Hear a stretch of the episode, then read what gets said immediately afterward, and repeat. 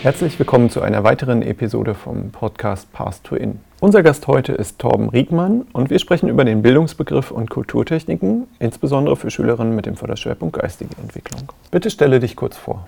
Mein Name ist Torben Riegmann. Ich bin wissenschaftlicher Mitarbeiter an der Universität Hamburg in der Sonderpädagogik im Förderschwerpunkt geistige Entwicklung. Außerdem arbeite ich als Entwicklungstherapeut und ich bin Gründer des Vereins Guter Unterricht für alle e.V. Das ist ein gemeinnütziger Verein, der sich für individuelle Unterrichtsmaterialien einsetzt. Was ist denn eigentlich ein Entwicklungstherapeut?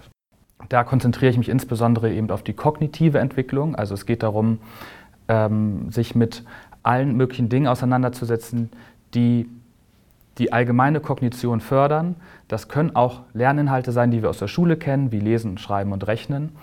Und ähm, das Ganze ist aber insofern von einer Lerntherapie zu unterscheiden, dass es eben nicht um den nächsten Vokabeltest geht oder um die nächste Mathearbeit, die bestanden werden soll, sondern es geht um die allgemeine kognitive Entwicklung. Und das Ganze hat so einen therapeutischen Rahmen, weil wir überzeugt davon sind, dass man am besten dann lernen kann, wenn es einem psychisch gut geht, wenn man ein psychisches Wohlbefinden hat.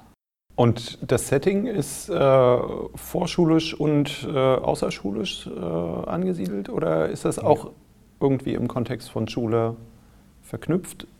Wir haben ein vorschulisches Setting, dann ähm, treffen wir uns meistens in Gruppen und ähm, darüber hinaus arbeite ich aber auch mit Kindern, die schon zur Schule gehen und auch Jugendlichen, die, die zur Schule oder noch zur Schule gehen.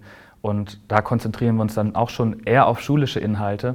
Und das findet auch oft in Kooperation mit der Schule statt. Also ich berate auch Schulen und äh, telefoniere mit Lehrerinnen und Lehrern und bin auch vor Ort, um mich mit denen darüber äh, auseinanderzusetzen, wie der Unterricht verbessert werden kann für die einzelne Schülerin oder den einzelnen Schüler. Was ist für Sie gute Bildung? Gute Bildung bedeutet für mich, dass man dialogisch handelt mit den zu bildenden Personen. Das heißt, man ähm, berücksichtigt besondere Bedürfnisse, Kompetenzen, aber auch die Interessen. Und das Ziel sollte sein, dass eine autonome Lebensführung möglich ist und dass man an demokratischen Prozessen teilnehmen kann. Welche Auswirkungen hat dieser Bildungsbegriff auf das pädagogische Handeln, speziell im Hinblick auf den Förderschwerpunkt geistige Entwicklung? Ich würde sagen, dass sich die Auswirkungen besonders eben auf den Unterricht ähm, beziehen. Und zwar sollte ein Unterricht weder über noch unterfordern. Das ist manchmal gar nicht so einfach. Aber wenn man sich mit der Schülerin oder dem Schüler auseinandersetzt und die Zone der aktuellen Entwicklung bestimmt, das bedeutet, das ist etwas, was die Person selbstständig machen kann, selbstständig durchführen kann, dann kann man auch die Zone der nächsten Entwicklung bestimmen. Das ist das, was die Schülerin oder der Schüler mit Hilfe machen kann und in naher Zukunft auch alleine. Und wenn wir gemeinsam in der Zone der nächsten Entwicklung handeln, dann haben wir es mit Unterricht zu tun. Das ist ähm, ein Unterrichtsbegriff, der sich an Vygotsky orientiert. Und ich denke, das sollte man im Blick behalten. Das ist in der Schule oder im schulischen Zusammenhang nicht immer einfach, aber erstrebenswert. Und letztlich bedeutet das auch, dass man freier mit Unterrichtsmaterialien umgeht, dass man gemeinsam mit den Schülerinnen und Schülern überlegt, welche Materialien geeignet sind, wie man diese anpassen kann, ähm, gemeinsam Unterrichtsmaterialien vielleicht auch entwickelt. Denn das Ziel sollte sein, dass man ähm, barrierefreie Unterrichtsmaterialien auswählt für die betroffene Schülerin oder den betroffenen Schüler, damit sie oder er damit gut arbeiten kann. Was erachten Sie als wichtige Kulturtechniken? Also Kulturtechniken sind als Begriff ein sehr weites Feld. Ähm, man würde wahrscheinlich erstmal an Schriftsprache denken oder an Zeichensysteme, Mathematik, aber auch alles, was mit Kommunikation zu tun hat oder mit dem sozialen Handeln, kann als Kulturtechnik bezeichnet werden. Und ich denke, dass also solche Kulturtechniken von Bedeutung sind, die genau das ermöglichen, ein gemeinsames soziales Handeln. Das sind die wichtigsten Kulturtechniken. Und ähm, dann würde ich darauf achten, dass diese Kulturtechniken, die man jetzt zum Beispiel fördern möchte, äh, ein würdiges Leben ermöglichen. Und das, ähm, das können Kleinigkeiten sein. Das kann zum Beispiel auch das Rechnen sein. Das kann beim Brötcheneinkauf an einem Kiosk oder bei einem Bäcker ähm, von Bedeutung sein, wenn man ähm, vielleicht drei Brötchen bestellt und weiß, dass man es nicht mit einem 100-Euro-Schein bezahlen muss, sondern ähm, dass, dass auch ein kleinerer Schein reicht oder man vielleicht sogar ausrechnen kann, wie viel Kleingeld man geben muss oder geben sollte. Ähm, das ermöglicht eine gewisse Würde im Alltag, die äh, sehr wichtig ist aus meiner Sicht. Für wie wichtig äh, halten Sie das Erlernen der Kulturtechniken für Kinder äh, mit dem Förderschwerpunkt geistige Entwicklung? Halte ich äh, für elementar wichtig. Ähm, auch hier ist wieder die Frage, was ist eigentlich eine Kulturtechnik? Im Förderschwerpunkt geistige Entwicklung gibt es eine lange Tradition der sogenannten Lebenspraxis. Das ist, glaube ich, in der Intention einmal gut gemeint gewesen, aber hat auch den Spielraum äh, des Unterrichts an der Schule ein bisschen limitiert. Man ging davon aus, dass an der Schule oder dass Schülerinnen und Schüler mit dem Förderschwerpunkt geistige Entwicklung, damals hat man noch gesagt geistige Behinderung, nur prakt äh, praktisch bildbar sind. Das heißt, ähm, kochen lernen können, die Schleife lernen können, ähm, vielleicht äh, etwas im Werkraum herstellen können. Das sind alles wichtige Dinge und ich bin auch der Meinung, dass tatsächlich äh, jede Schule oder jedes Klassenzimmer durchaus eine Küche haben sollte, ähm, in der man arbeiten kann, in der man auch interessante physikalische Experimente durchführen kann. Aber das allein reicht nicht. Also es ist wichtig, dass wir darauf achten, dass diese Überbetonung aufhört. Und ich glaube, dass die Inklusion da eine gute Möglichkeit ist. Denn in der inklusiven Beschulung sind diese ganz klassischen, traditionellen, sonderpädagogischen, lebenspraktischen Lerninhalte nicht so präsent, nicht unbedingt vorgesehen. Und ich glaube, darin liegt auch die Chance, ähm, dass eben Kulturtechniken wie die Mathematik, und ich meine jetzt nicht nur das Rechnen, sondern ich meine auch Geometrie und Algebra, dass die äh, gelehrt werden und dass darin gelernt wird und eine geistige Entwicklung stattfinden kann. Was ist mit der Bedeutung von lebenspraktischen Fertigkeiten für die Schülerinnen ohne Förderbedarf?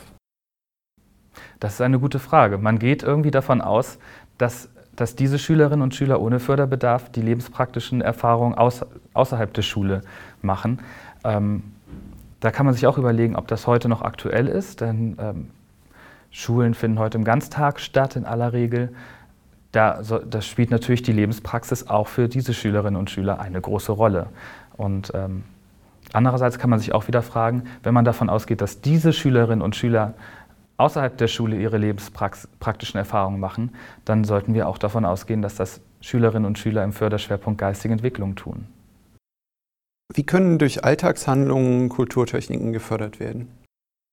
Das ist eine gute anschließende Frage zur Frage davor, denn ähm, wie gesagt, Kulturtechniken sind nicht nur Lesen, Schreiben, Rechnen, sondern auch viele Dinge darüber hinaus. Und ich glaube, am besten können wir die Kulturtechniken im Alltag fördern, indem wir einfach Teil des Alltags sind, indem man als Schülerin oder Schüler rausgeht, mit anderen Personen zu tun hat, ähm, am Leben teilnimmt und auf Entdeckung geht, so wie alle anderen Kinder auch. Und ich glaube, dass sich dann viele Dinge direkt ergeben. Wenn man zum Beispiel ein großes Interesse hat an sagen wir mal, an Tieren ähm, und, und ist in der freien Natur unterwegs, dann könnte, ergibt sich zum Beispiel die Gelegenheit, einmal zu zählen, wie viele Kühe auf der Weide eigentlich sind. Oder, ähm, oder wenn man ein großer Autofan ist, wie viele Autos auf dem Parkplatz zu finden sind. Das sind ganz leichte Anknüpfungspunkte, ähm, bei, bei denen Kulturtechniken natürlich tragend sind. Und darüber hinaus, wenn wir diesen weiteren Begriff der Kulturtechniken uns anschauen, dann ist auch die Benutzung eines Smartphones eine Kulturtechnik. Und man kann sich auch überlegen, ist das nicht sogar eine wichtigere Kulturtechnik, ein Smartphone zu benutzen mit integrierten Taschenrechner, als exakte Kopfrechenaufgaben durchführen zu können? Was ist bei der Förderung von Kulturtechniken wichtig? Bei der Förderung von Kulturtechniken ist es von Bedeutung, dass ein Unterrichtsmaterial verwendet wird, das barrierefrei ist und passend ist. Denn wenn wir jetzt ein Unterrichtsmaterial haben, das eine gewisse Kulturtechnik abbildet, dann hat diese Abbildung jemand vorgenommen, hat dieses Lernmaterial entwickelt, im guten Glauben, dass diese Kulturtechnik adäquat abgebildet wird. Es kann aber sein, dass genau diese Abbildung Schwierigkeiten beinhaltet, auf die die Lernenden stoßen. Und deswegen ist es wichtig, hier wachsam zu sein, ein Auge darauf zu haben, passt dieses Unterrichtsmaterial eigentlich und wenn nicht, gegenzusteuern, andere Dinge auszuprobieren, Lernmaterialien zu remixen oder eben etwas komplett Neues zu entwickeln. Stellt Mathematik eine größere Herausforderung dar als der Schriftspracherwerb für Schülerinnen und Schüler mit Förderbedarf geistige Entwicklung? Also äh, die Erfahrungswerte scheinen das zu bestätigen Und ähm, gerade ähm, in Bezug auf Trisomie 21 gibt es auch Studienergebnisse, sehr viele Studienergebnisse, die genau das untersucht haben. Die haben also die schriftsprachlichen Fähigkeiten von Personen mit Trisomie 21 untersucht und die mathematischen Fähigkeiten. Und im Vergleich zu den schriftsprachigen Fähigkeiten blieben die mathematischen Fähigkeiten doch sehr weit zurück. Dort ist eine größere Entwicklungsverzögerung zu verzeichnen als im schriftsprachlichen ähm, Bereich. Und man kann ähm, nur spekulieren, woran das liegt. Ich kann mir auch vorstellen, dass es daran liegt, dass die Schriftsprache uns einfach viel mehr Möglichkeiten bietet im Alltagsleben als äh, die Mathematik. Ich bin ein großer Fan der Mathematik, ähm, weiß aber um die Bedeutung des, der Schriftsprache, Schriftsprachserwerb. Sie ermöglicht uns, uns zu informieren, ähm, gegen, gegenseitig zu informieren, uns aber auch über Dinge zu informieren. Ähm, wir können uns sicherer bewegen, wenn wir äh, den Schriftspracherwerb äh, vollzogen haben und haben so viele Möglichkeiten der Partizipation. Es kann also auch sein, dass es ähm, auch mit der Aufmerksamkeit zu tun hat, die man auf etwas richtet und in diesem Fall einfach äh, sich der Schriftsprache mehr widmet. Welche Herausforderungen stellt unser Zahlensystem an Menschen mit Trisomie 21 aus Ihrer Sicht dar? Wenn man sich ähm, anschaut, wie sich das Zahlensystem entwickelt hat über Jahrtausende, dann stellen wir fest, dass sich das grundsätzlich auf den sogenannten Aufmerksamkeitsumfang von neurotypischen Personen bezieht. Neurotypische Personen, das sind, man könnte sagen, Personen mit Durchschnittsgehirn, das äh, betrifft die meisten Menschen. Und der Aufmerksamkeitsumfang, der beschreibt, wie viele Dinge wir in einem Moment verarbeiten können. Und das Zahlensystem hat äh, sich dahingehend, da es eben über lange Zeit entwickelt wurde, hauptsächlich durch und von Menschen mit neurotypischen Aufmerksamkeitsumfang ähm, eben genau an diese Fähigkeiten orientiert. Und ich habe das Gefühl, dass es gerade beim Zahlensystem ähm, sehr viel ausmacht, sodass Menschen mit Trisomie 21 erstmal gar nicht verstehen, ähm, was unser Zahlensystem eigentlich ausmacht. Und äh, nachdem sie es dann verstanden haben, sich das erarbeitet haben, dennoch äh, schnell den Überblick verlieren, weil unser Zahlensystem einfach äh, für sie ungeeignet und nicht barrierefrei ist. Äh, sie haben die App Matilda entwickelt. Äh, was ist das Besondere an dieser App? Das Besondere an der App Matilda ist, dass wir sie gemeinsam mit Personen mit Trisomie 21 entwickelt haben. Das heißt, sie ist nicht irgendwie am grünen Tisch entstanden und wurde dann entwickelt und äh, wurde ähm, als fertig deklariert, sondern wir haben uns zusammengesetzt und haben verschiedene Prototypen ausprobiert, haben ähm, Thesen verifiziert und falsifiziert, um letztlich zu genau diesem Ergebnis zu kommen. Und in der App werden Mengen dargestellt, und zwar Mengen von 0 bis 20. Und ich habe äh, vorhin in einer anderen Frage ja schon einmal oder in einer anderen Antwort schon einmal gesagt, dass das Zahlensystem für Menschen mit Trisomie 21, das Dezimalsystem, ähm, überfordernd sein kann. Und Mathilda zeigt äh, eine gewisse Mengendarstellung, eine Mengenrepräsentation, die es ermöglicht, einen Überblick über über das, das äh, Zahlensystem zu gewinnen, also zum Beispiel über die Menge 10 oder die Menge 20.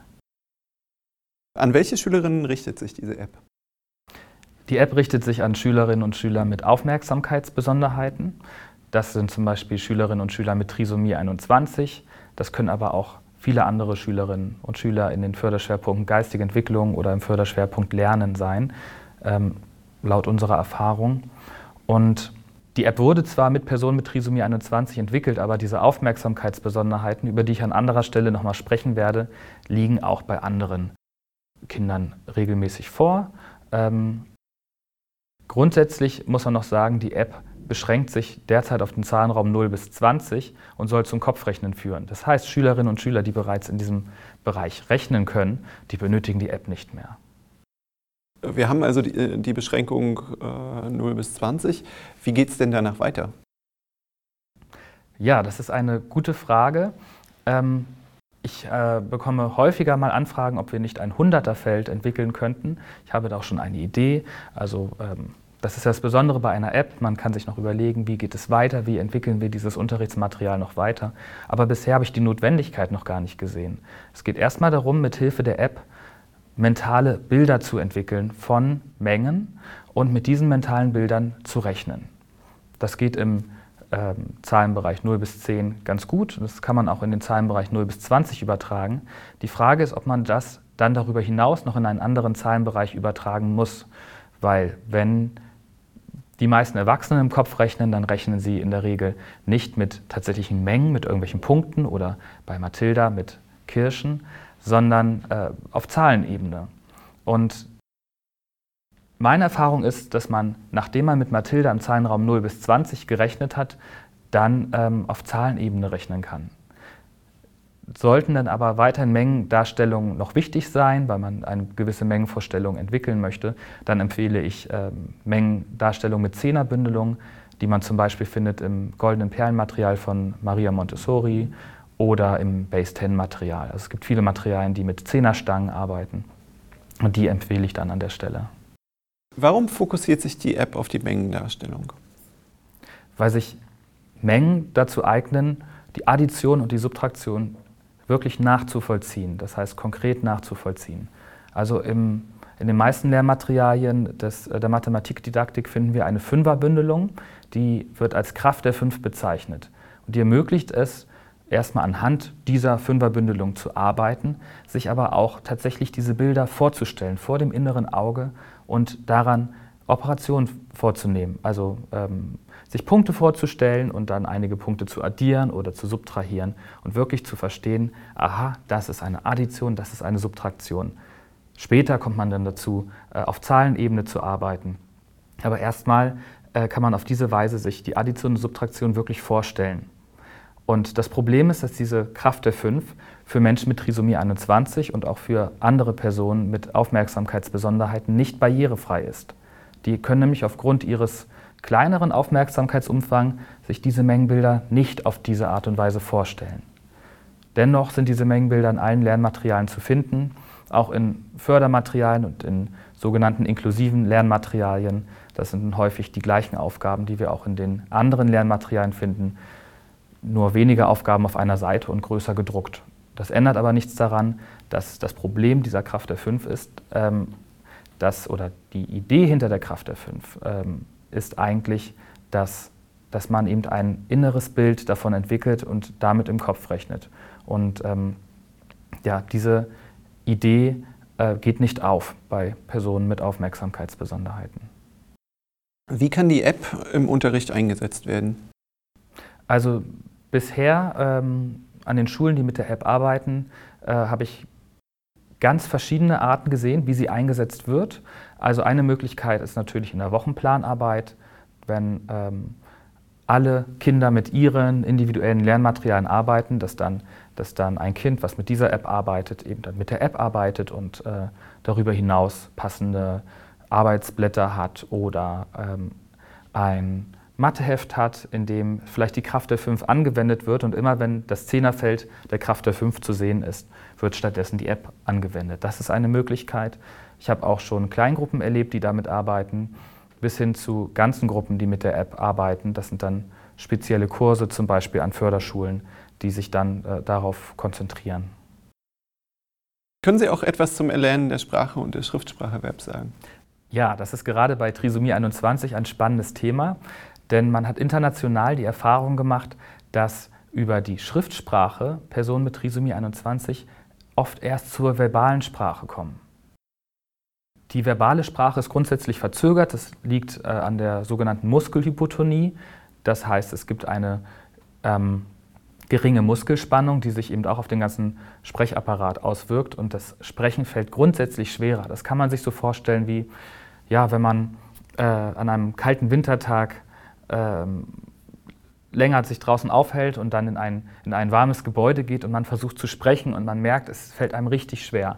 Ähm, unter diesen Bedingungen sprechen Menschen mit Trisomie 21 in aller Regel und daher verzögert sich auch der, der, der ähm, Spracherwerb, also was die verbale Sprache angeht. Und das ist ganz spannend. Ähm, viele Personen mit Trisomie 21 lernen mit der sogenannten Ganzwortmethode. Dort werden nicht erst Buchstaben und dann Silben gelernt, die dann miteinander verschliffen werden, sondern es werden zuallererst ganze Wörter gelernt. Und die werden dann auch anhand des Wortbildes wiedererkannt und zum Beispiel vorgelesen. Die Ganzwortmethode findet in der, in der Sprachdidaktik ähm, heutzutage in Deutschland eigentlich gar keine Beachtung mehr an der Schule, und zwar aus guten Gründen, denn sie ist für neurotypische Personen denkbar ungeeignet. Tatsächlich lernen neurotypische Personen das Lesen und Schreiben am besten ähm, darüber, dass, dass, dass auch ein paar Ganzwörter gelernt werden, aber ansonsten einzelne Buchstaben dann zu Silben verschliffen werden und diese dann wiederum zu weiteren Wörtern. Interessanterweise lernen eben Menschen mit Trisomie 21 am besten mit der Ganzwortmethode. Und ähm, ich glaube, es wäre, das ist, das ist etwas, das erzähle ich auch deshalb gerne, weil ich auch diese Erfahrung gemacht habe, wie gut sie funktioniert. Ähm, und das ist etwas, was äh, vielleicht als Deutschlehrerin oder Deutschlehrer sehr interessant sein kann. Ähm, ich habe der Jüngste, mit dem ich gearbeitet habe, nach der Ganzwortmethode, der war zwei Jahre alt und der hat kaum gesprochen und wir haben die Ganzwortmethode verwendet, um ins Sprechen zu kommen. Und ja, ich kann nur spekulieren oder wir können derzeit nur spekulieren, weil wir noch keine Forschungsergebnisse dazu haben, warum die Ganzwortmethode so gut funktioniert und ähm, auch dazu einlädt, äh, tatsächlich zu sprechen und das Sprechen zu lernen. Ich glaube, es liegt daran, dass ähm, auch der auditive Aufmerksamkeitsumfang äh, verkleinert ist. Das heißt, wenn ich jetzt einem Kind mit Trisomie 21 oder einer Person mit Trisomie 21 ein langes Wort nenne, was sie oder er noch nie gehört hat, zum Beispiel ähm, Universität, das ist immer so ein Klassiker, an dem wir das immer verdeutlichen, und sagen, sag mal Universität, dann hört man häufig Sität oder nur Tät. Einfach weil ähm, der, das gesamte Wort Universität in dieser Form gar nicht verarbeitet wurde. Wenn ich aber das Wort Universität auf einem Zettel, auf einem Stück Papier stehen habe, dann kann das eine, eine gute äh, Gedankenstütze sein, um sich tatsächlich daran zu erinnern, weil das ähm, eben nicht so schnell verrauscht wie das gesagte Wort, was wir, was wir jetzt nicht mehr da haben, sondern wir haben ja äh, einen geschriebenes, geschriebenen Text, ein geschriebenes Wort, das man sich immer wieder angucken kann. Und ich kann mir vorstellen, dass, es, dass deshalb die Ganzwortmethode so erfolgreich ist. Das ist jetzt natürlich ganz spannend, weil die Ganzwortmethode ja auch äh, innerhalb der geistig Behindertenpädagogik äh, doch äh, durchaus kritisiert wurde. Also sie war ja Bestandteil des erweiterten Lese- und Schreibbegriffs von Hublot und Wohlgehagen, ähm, Ende der 70er entwickelt und äh, wurde dann aber beispielsweise von Dönges und aber auch von Christoph Ratz äh, durchaus kritisiert, weil eben das Ganzwortlesen äh, bei vielen Schülerinnen eben dazu führt, dass es dann passagiere Ganzwörter gibt, wie Monatsnamen oder ähnliches, wo man dann am Ende vom äh, Monat äh, den Monatsnamen kann, aber dann eben im September sich nicht mehr daran erinnern kann, wie das Wortbild vom Februar aussieht. Mhm. Äh, und äh, vergleichbare Phänomene eben auftreten. Also dass äh, die Energie eben nicht auf das Ganzwortlesen gerichtet werden sollte, weil der Effekt nicht ausreichend groß ist. Insofern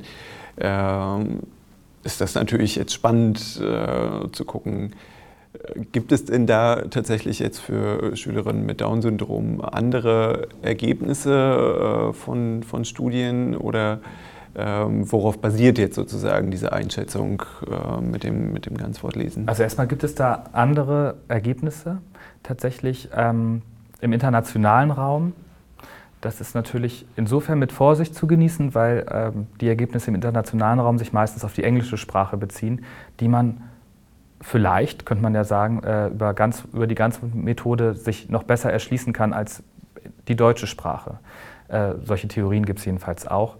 Aber ähm, also ich finde die Forschungslage eindeutig, aber man muss, ähm, aber, also vielleicht sprechen wir auch gerade über verschiedene Dinge, denn die Ganzwortmethode, die setzt eigentlich im Vorschulbereich an und äh, eben als, als, als Sprachlernmethode. Es gibt Logopädinnen und Logopäden, die damit arbeiten. Oder ich als Entwicklungstherapeut arbeite damit im Vorschulbereich.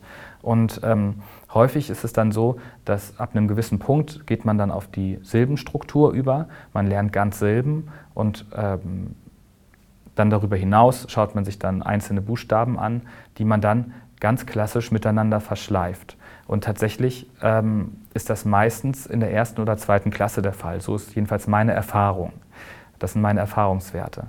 Das heißt, letztlich auch, dass die hm, Ganzwortmethode vielleicht auch ähm, besonders im vorschulischen Bereich ihre, ihre, Berechtigung, also ihre Berechtigung definitiv hat. Also ich habe ähm, sehr häufig erlebt, was man mit dieser Ganzwortmethode erreichen kann und ähm, kann dafür nur werben, es einmal auszuprobieren. Und ähm, auch da ist es dann letztlich wichtig, dass man ähm, wirklich sich die individuelle Schülerin und den individuellen Schüler anguckt. Also meine Empfehlung für die Ganzwortmethode bedeutet jetzt nicht, dass der ganze Unterricht in der Klasse für Schülerinnen und Schüler im Förderschwerpunkt geistige Entwicklung abgeändert werden soll und Monatsnamen ähm, ab jetzt als Ganzwort gelernt werden sollen, sondern, sondern es zielt wirklich auf die Förderung der Einzelnen oder des Einzelnen ab, um hier einen ähm, adäquaten und äh, barrierefreien Unterricht zu ermöglichen. Gibt es etwas, was Sie noch gerne zum Thema Kulturtechniken sagen oder ergänzen würden? Ja, also ich ähm, finde es sehr wichtig, dass wenn man sich die Kulturtechniken anschaut und sich überlegt, welche Kulturtechnik möchten wir eigentlich fördern im Unterricht, dass ähm, man dann nicht nur die aktuelle Lebenssituation einer Schülerin, eines Schülers im Blick hat. Also ich erlebe häufig, dass gesagt wird, ja, dieses oder jenes, das wird das Kind sowieso nie machen können oder machen müssen. Ähm, und das ist ganz schön vermessen, weil wir eben nicht in die Zukunft schauen können und ja auch die Kinder tatsächlich oder die Schülerinnen und Schüler, es können auch Jugendliche sein, befähigen möchten, ähm, bestimmte Kulturtechniken anzuwenden. Und deswegen sollten wir sie auch lehren. Und das betrifft oft Bereiche, über die man ähm, vielleicht noch gar nicht nachdenken mag bei einigen Kindern. Zum Beispiel die Algebra, äh, die habe ich eingangs auch einmal erwähnt.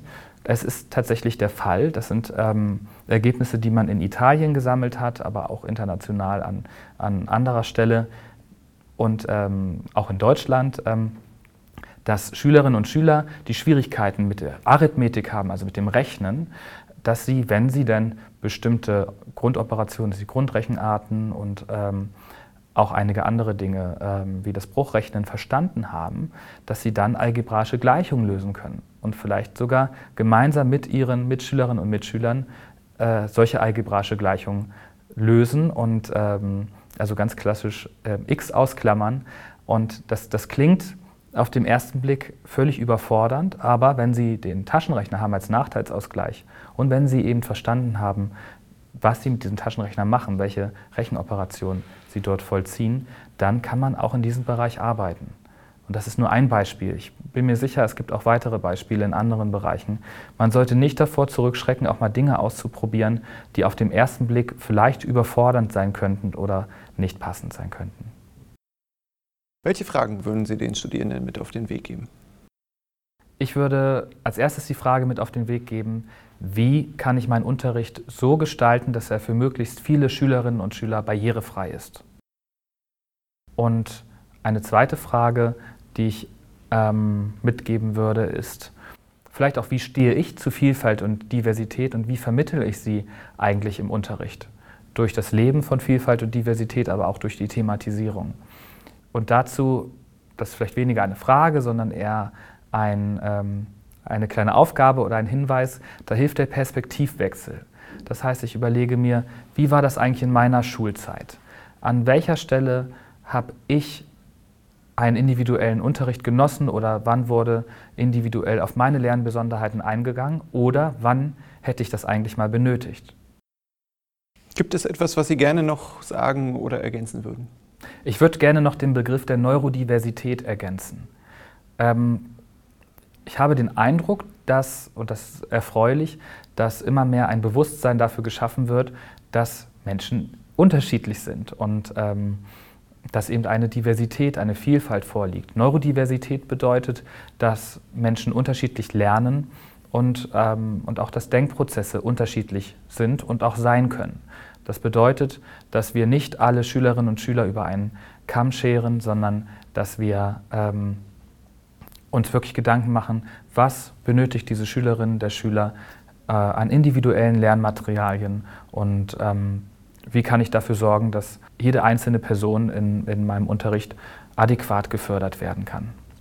Und ähm, ja, es, es gibt ähm, ein, ein älteres Credo mittlerweile schon. Und ich habe das Gefühl, dass das immer mehr in den Mittelpunkt rückt und das finde ich gut. Und das ist, äh, das lautet, es ist normal, verschieden zu sein. Und ich fände es schön, wenn das weiterhin ähm, in die Schulen getragen und gelebt wird. Sie haben ja vorhin äh, erwähnt, dass Sie auch dieses Netzwerk Guter Unterricht mitgegründet haben. Vielleicht können Sie dazu kurz noch was sagen. Ja, dahinter steckt ein gemeinnütziger Verein und wir haben die Notwendigkeit gesehen, diesen Verein zu gründen, nachdem wir das Lernmaterial Mathilda entwickelt haben. Denn wir haben das festgestellt, das entspringt ja aus äh, einem Forschungsprojekt und das Ziel ist aber, dass das Material weiterhin zur Verfügung gestellt wird, auch wenn dieses Forschungsprojekt nicht weiter geführt wird oder nicht weiter finanziert wird.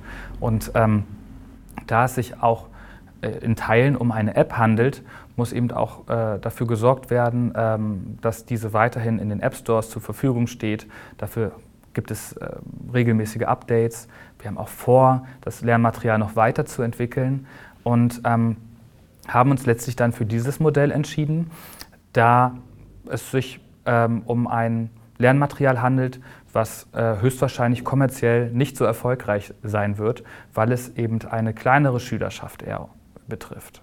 Und die Erfahrungen, die wir mit diesem Verein gemacht haben, sind sehr gut. Wir haben jetzt eben als erstes Projekt uns Mathilda herausgepickt. Dazu gehören übrigens auch analoge Lernmaterialien, die auch immer wieder neu hergestellt und vertrieben werden müssen. Das, ähm, und wir haben uns überlegt, dass man das in einem Verein ganz gut etablieren kann.